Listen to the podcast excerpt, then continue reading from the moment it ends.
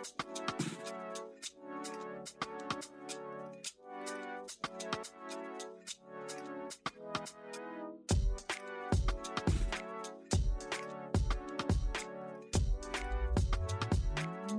Welcome to Nora Speaks Immigration Matters, a limited podcast series where we delve into the economic, employment, and cultural realities of immigration in the Lehigh Valley in Greater Pennsylvania. I am your host, Ray Lahoud, member and chair of the immigration group at Norris McLaughlin. On this episode, I'm joined by Melissa Langone, Director of Human Resources at Woodloch Pines and Resort in Pike County, Pennsylvania, and also Pike County's uh, largest employer. Melissa leads a massive workforce and workforce recruitment effort that's pretty much second to none, I would say say, uh, in, in, the eastern part of Pennsylvania, and really has led in, you know throughout the the region in terms of recruitment and leads with the ability to weather the storms, including what we just saw here recently and what we're seeing now with the COVID nineteen employment shortage, and what Melissa has been you know dealing with even years before COVID nineteen in terms of employment shortages and, and the ability to get employees and secure qualified workforce in your your Pennsylvania company. So I really want to welcome Melissa to our uh, podcast here. And uh, Melissa, let's talk a little bit about Pennsylvania,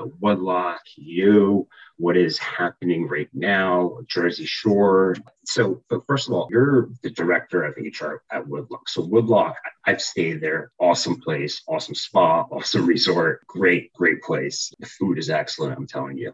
But you employ, I mean, your workforce is about how much would you say? So typically on a on a good year, um, we employ about 1,600 employees. But since COVID, we can't get past 1,100. So we are severely short staffed. We have is, been, still at 1,600, would you say, but you could only get 1,100?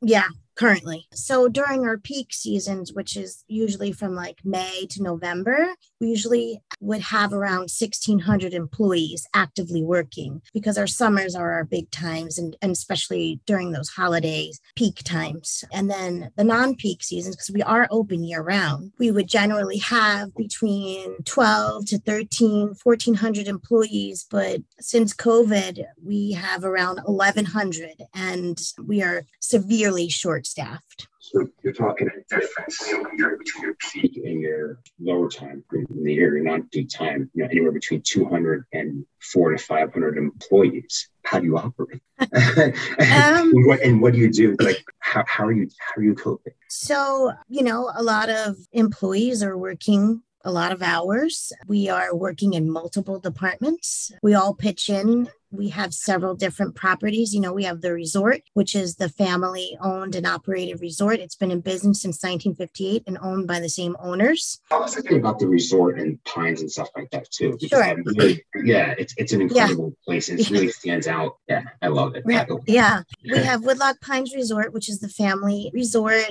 It is constantly busy, running, kids, you know, we have the scavenger hunts, lots of activities going. Then we have the golf course uh, Woodloch Springs. There are family um, can stay there as well. It, there are houses, year-round houses, and then we have rental houses on the uh, golf course. Then we have uh, the Lodge at Woodloch, which is our destination spa. It's adults only. We have a little over 44 rooms, very prestigious spa, lovely, lovely property award winning spa. And then we have the market at Woodloch, which is our upscale convenience gas station. So we have lots of properties and all owned by the same family. Yes. Pennsylvania family. Yeah. Yeah. They're here. They've, you know, built a business. They've started it. They, they're using land. They're not, you know, building massive development, let's say. Right. So they're preserving space. And in terms of visitors, I mean, they're doing great in terms of what they do. So in terms of visitors, I mean, you are bringing people in from New York, Jersey, yes, all yes, all over. I mean, we have people coming from, you know, New York, Connecticut, New Jersey, Maryland, you know, even from the West Coast, we have even from out of the country, they they would come as well, you know, and we like, you know, you and I have worked together with our internationals. We opened up to the shortage started back before I even started. I've been here for 17, 16, 17 years.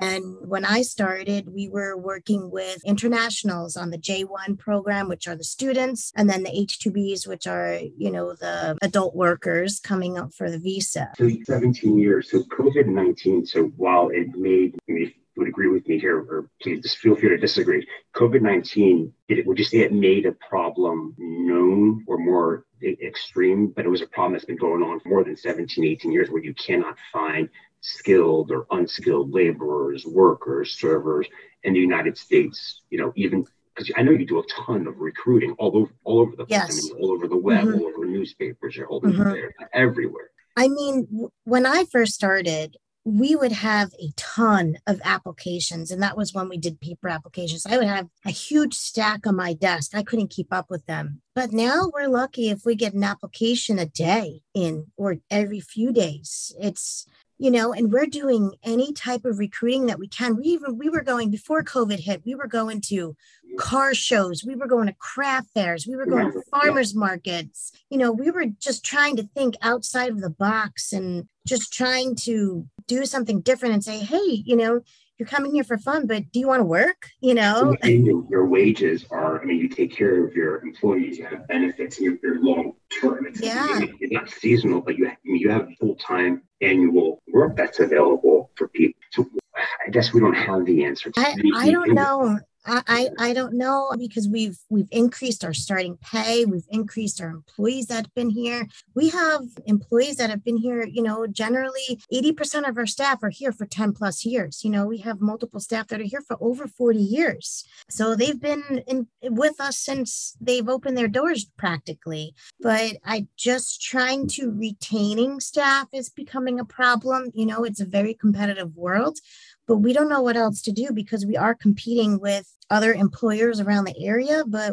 i mean you know we have a lot of benefits we have a lot of perks we're a very caring family you know it's not just a job we really care about our staff you know during the pandemic you know i worked during it to make sure that everyone got their unemployment. I remember, and you were working. I mean, HR team was working in rooms. I mean, it's, it's really a team environment, which kind of take us in there. Where you know, let's say we've met our, you know, this whole idea of you know a global world has kind of come to fruition, and we have an excess quote unquote capacity of available jobs compared to those in the United States who are you know ready, willing, and able to take on employment for whatever reason. So that takes us into like the issue question of, immigration, and I truly believe in a lawful immigration system. You need comprehensive, you know, immigration reform and, and, the like that allows for, you know, kind of a, a mix of merits-based system that includes all types of jobs and, and, and, positions. You know, merit is more than what people would typically define in today's world or yesterday's world as a degree from uni- a university or the like. You know,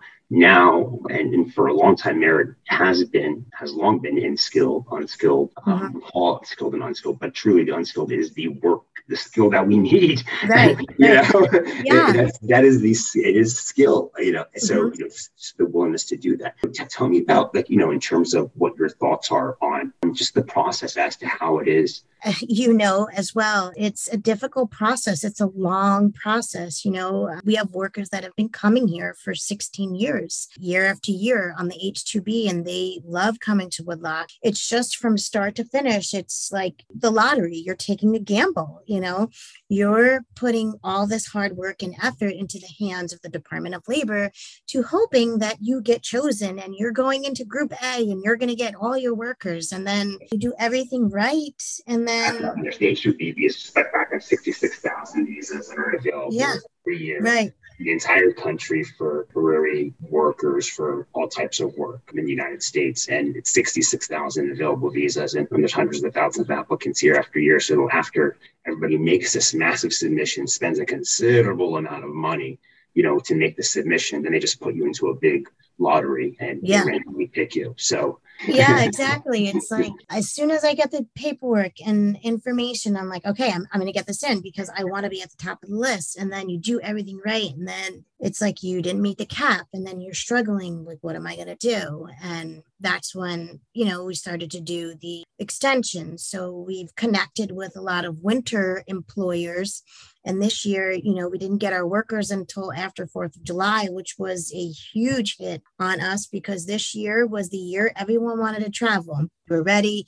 COVID was at, it was still around, but it wasn't as bad as it is then and now. But we couldn't make our guests feel like Woodloch, you know, because we didn't have enough staff, but we, we did our best, you know, like we always do.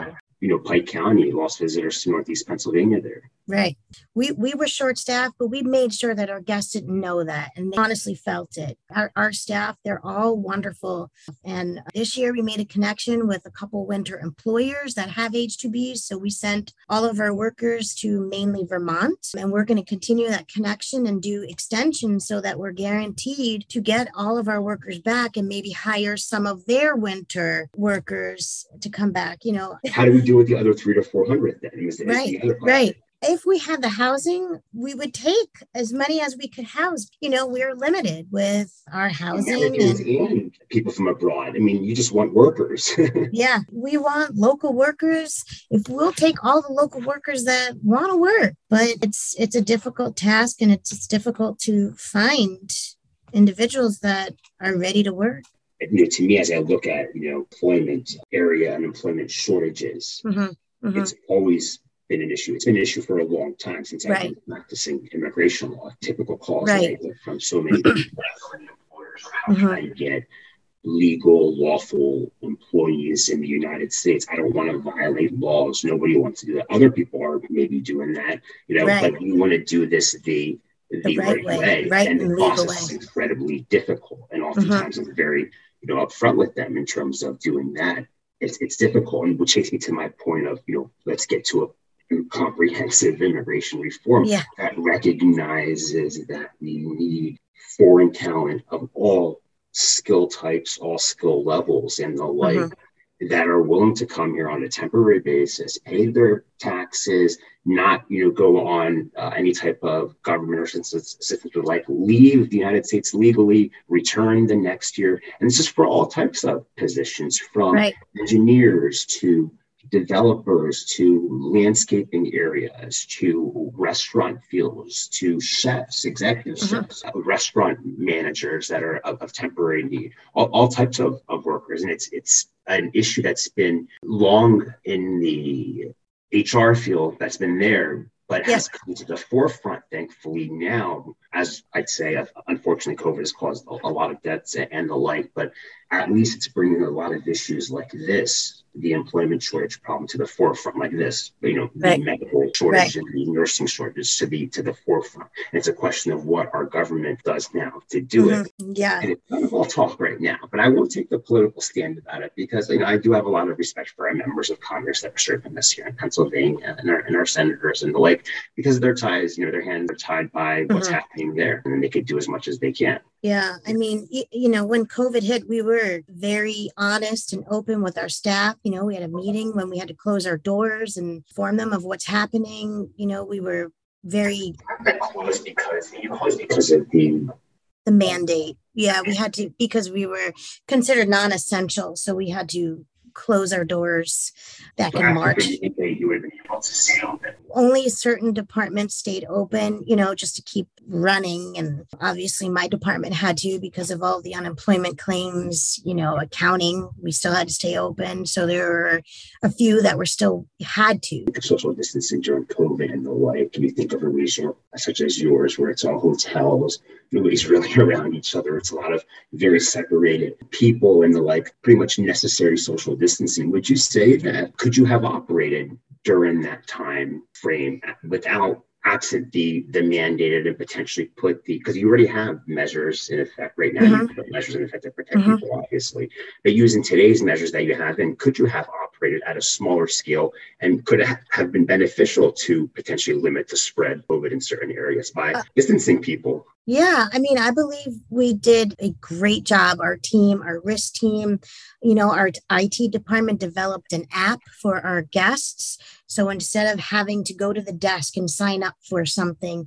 you opened up your personal phone, your tablet, you opened up the app and you signed up. So it was a little limiting the contact to contact. We have the six feet apart. We have the mask mandate in place when we first opened. We had the masks signage everywhere. You know, we thought that was going to be difficult to handle, but our guests and our staff, you know, we really were able to come together and fight it. And, you know, now there are certain individuals that continue to wear the mask, which is fine. That's your own choice.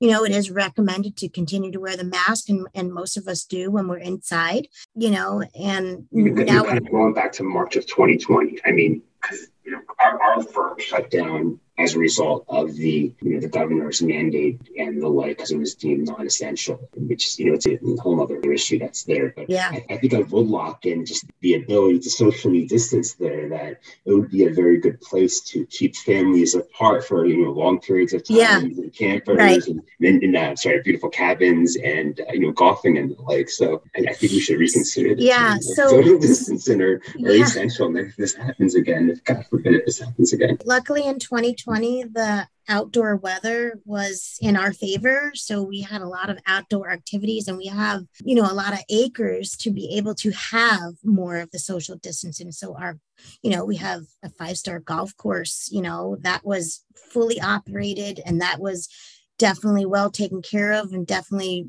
well attained and you know all of our properties we have lovely acreage that were able to go outside and you know guests felt comfortable because there was enough areas for them to space out so 2020 was definitely in our favor because families were able to get away and still feel safe and comfort and then be able to go away and have vacation with their home yeah but I, I really have to say something about you and then end it with, with, with a question. At this here is that, you know, I can text you at 4 a.m., you're awake working. I can email you at 5 a.m. You are awake.